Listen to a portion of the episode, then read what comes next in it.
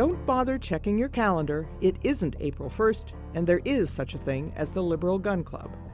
The national organization is pro gun ownership and pro Second Amendment, and attorney Laura Smith is the vice president of the California chapter, the club's largest. She details where the group stands vis a vis the massively influential NRA and the country's top of the lungs arguments over gun rights and gun safety. If you search for the organization online, you'll find its name paired with the words Libertas, Gravitas, Civitas, roughly liberty, seriousness, citizenship. It could also be whatever the Latin is for less heat, more light.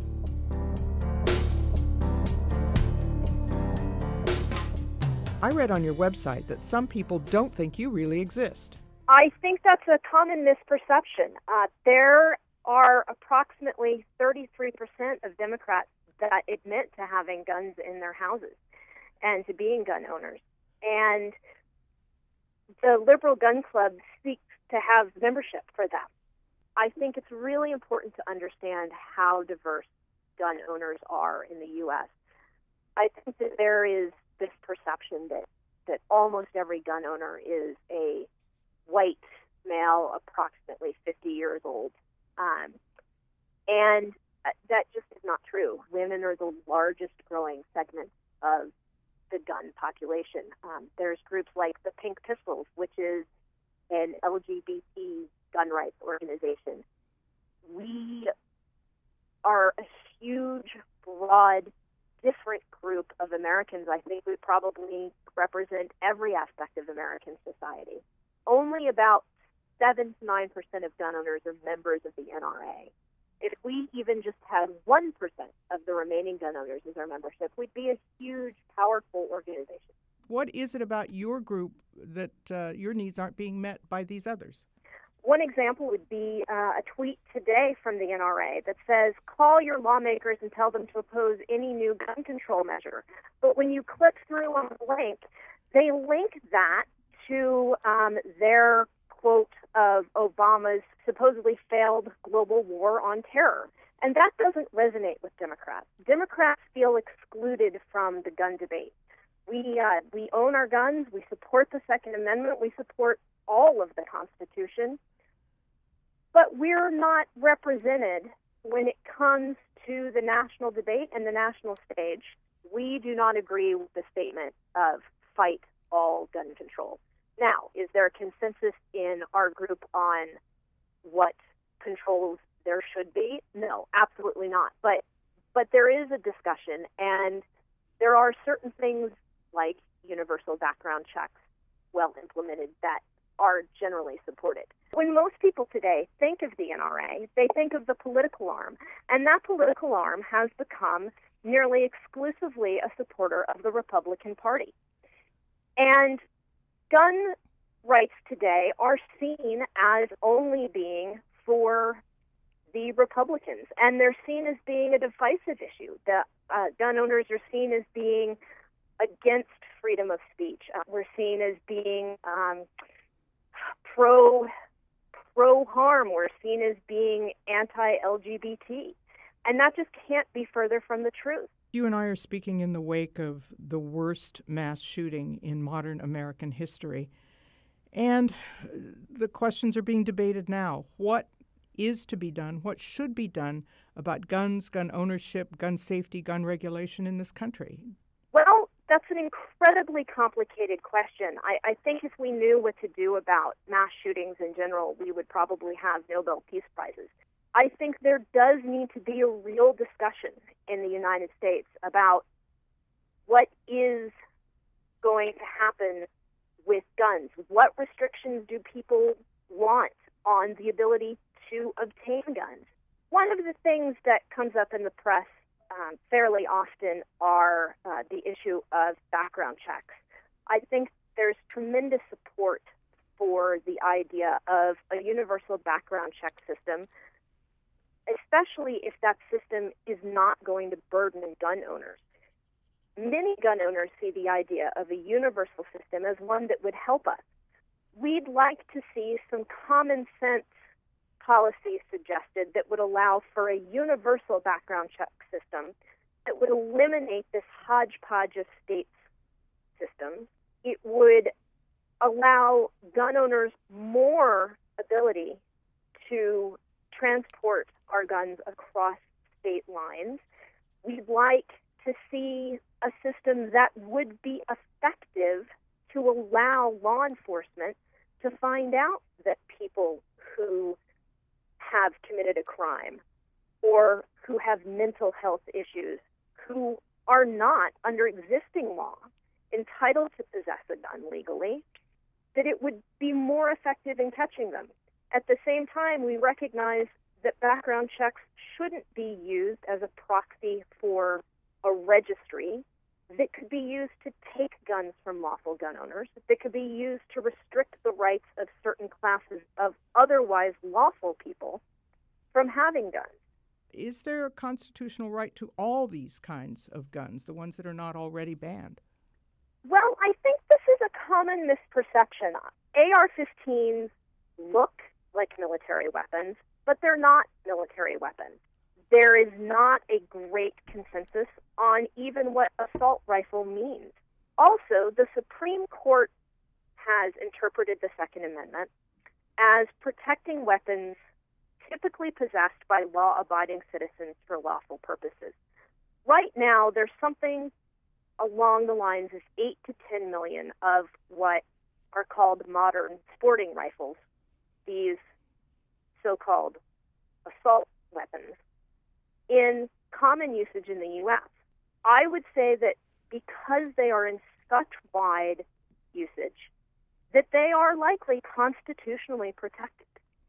Another thing to think about with them is that they are most likely the gun that causes the least amount of gun deaths in the United States on any given year.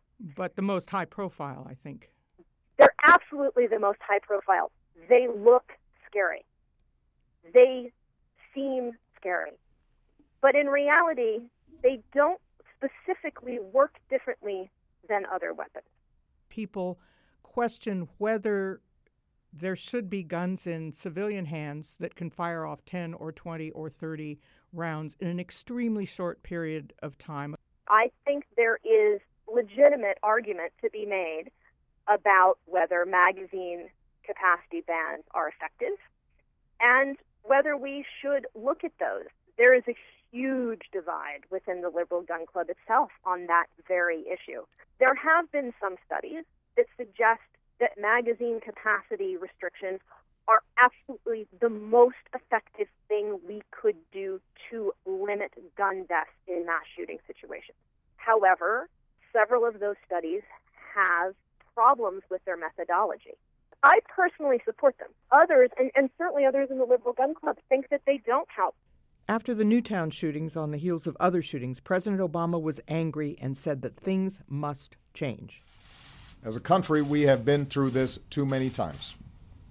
Whether it's an elementary school in New- Newtown or a shopping mall in Oregon or a temple in Wisconsin or a movie theater in Aurora or a street corner in Chicago, these neighborhoods are our neighborhoods and these children are our children. And we're going to have to come together and take meaningful action to prevent more tragedies like this regardless of the politics. The response of Wayne LaPierre, the head of the NRA, was this The only thing that stops a bad guy with a gun is a good guy with a gun. And to that example, a lot of people pointed at the assassination attempt against Ronald Reagan. He was surrounded by six people with guns, all federal officers or local police, and he still got shot. So, do you think that that idea works? That only the only thing that can stop a bad guy with a gun is a good guy with a gun. Has a good guy with a gun ever stopped a bad guy with a gun? Certainly, I think that's happened. I don't think that always happens, and I think that is a terrible oversimplification. And I think that there are times that they have, in fact, provided a uh, that it, that good guys with a gun have stopped bad guys. Now, do I think that that's the only thing that we should be looking at to quote unquote stop the bad guys, to stop violence? Absolutely not. What's causing this violence in the first place? They need to address these underlying issues. And I think that's one of the biggest ways that the liberal gun club varies from the NRA. We really believe that we need to look at ways to solve issues of poverty, lack of opportunity, lack of education, drug and alcohol dependency, under and unemployment, untreated mental health issues. We need to look at the failed drug war and we need to look at how we can provide a social safety net so that these things that correlate with violence, not just gun violence, but violence in all forms, are reduced in our country. What about the idea of making people pass training safety tests just to show that they know what they're doing with the weapon that they're buying? I would say that in the membership of the Liberal Gun Club, there is significant support for that idea. However, one of the concerns about it is that it doesn't become an expense that would exclude people from gun ownership. However, there is something to be said for mandatory training and mand- mandatory safety. You hear the phrase, too, as we have all heard, the concern that any gun regulations start us down a slippery slope. Do you believe that? Do you believe that there's no way of saying this far but no farther when it comes to gun safety laws?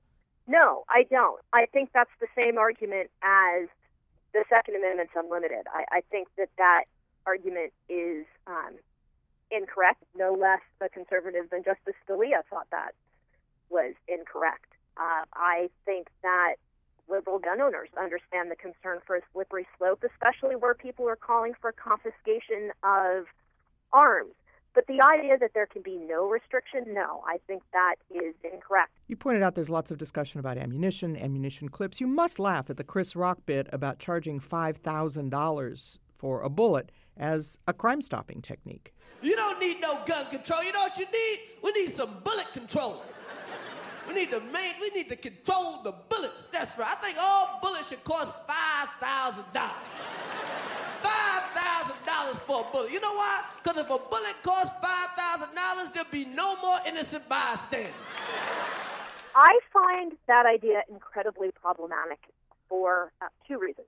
One, I think that if you're going to stop ammunition, you're going to create the exact situation that alcohol prohibition did. You're going to turn otherwise law abiding citizens into criminals because they're going to ignore it. I think the other issue is that that ignores how lawful gun owners use their weapons. If I'm going to be good and accurate with the guns that I have, I need to be able to practice with them. And to practice them, I need to have a sufficient amount of ammunition. It, it was a comedy routine, though, but you're concerned about the more serious implications. I am concerned about the more serious implications because there are legislators in California right now who are looking to make it incredibly difficult for gun owners in California to get ammunition.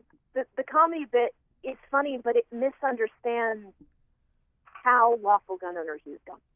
The questions that are being raised now about terrorist people on terrorist watch lists being able to buy weapons is your point that there should be maybe some kind of secondary check. We're going to look into this a little further before you can buy this gun. The problem with stopping the gun purchase that the FBI recognized is that if you're going to stop that purchase, there must be due process for that person to challenge stopping it. And right now, the way the list exists, there's no due process at all. We don't know how people are put on it. We don't know who's on it. We don't know how you get off it. There is no way to get off the list. I would say, as a liberal, I'm against enemy lists of all types. And it worries me that if this list can be used without due process to deprive someone of a constitutional right, what list is going to be used next deprive someone of a different constitutional right? Having said that, I hope that this is a way that the lists that we have now are changed so that there is due process for the people that are on them and so that we can stop terrorists from getting weapons. How did you come to be a gun owner? My husband is a Marine, and I have to say, I was a tremendous anti gunner. And he and I would have these discussions, and he would say, But no, you don't understand this about guns. And I would say, You're right, I don't understand. So I said to him, I'd like to learn this, but if I'm going to learn this, I don't want you to teach me. I want to learn this with a woman instructor, and I want to learn this with my own gun. And I think my story is very common for women. We wanted a voice in the debate, but we felt that we needed knowledge. And so we went out and we got that knowledge, and we found a sport that we really enjoyed.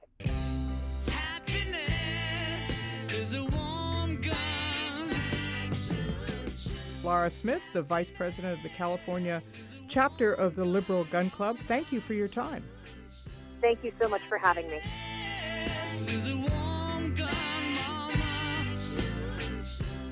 Patt Morrison Asks is produced for the Los Angeles Times by Patt Morrison. It's edited and engineered by Todd G. Levin. The Chris Rock bullet control moment is from his show Bigger and Blacker. The Beatles song Happiness is a Warm Gun was written by John Lennon and Paul McCartney. I am Patt Morrison.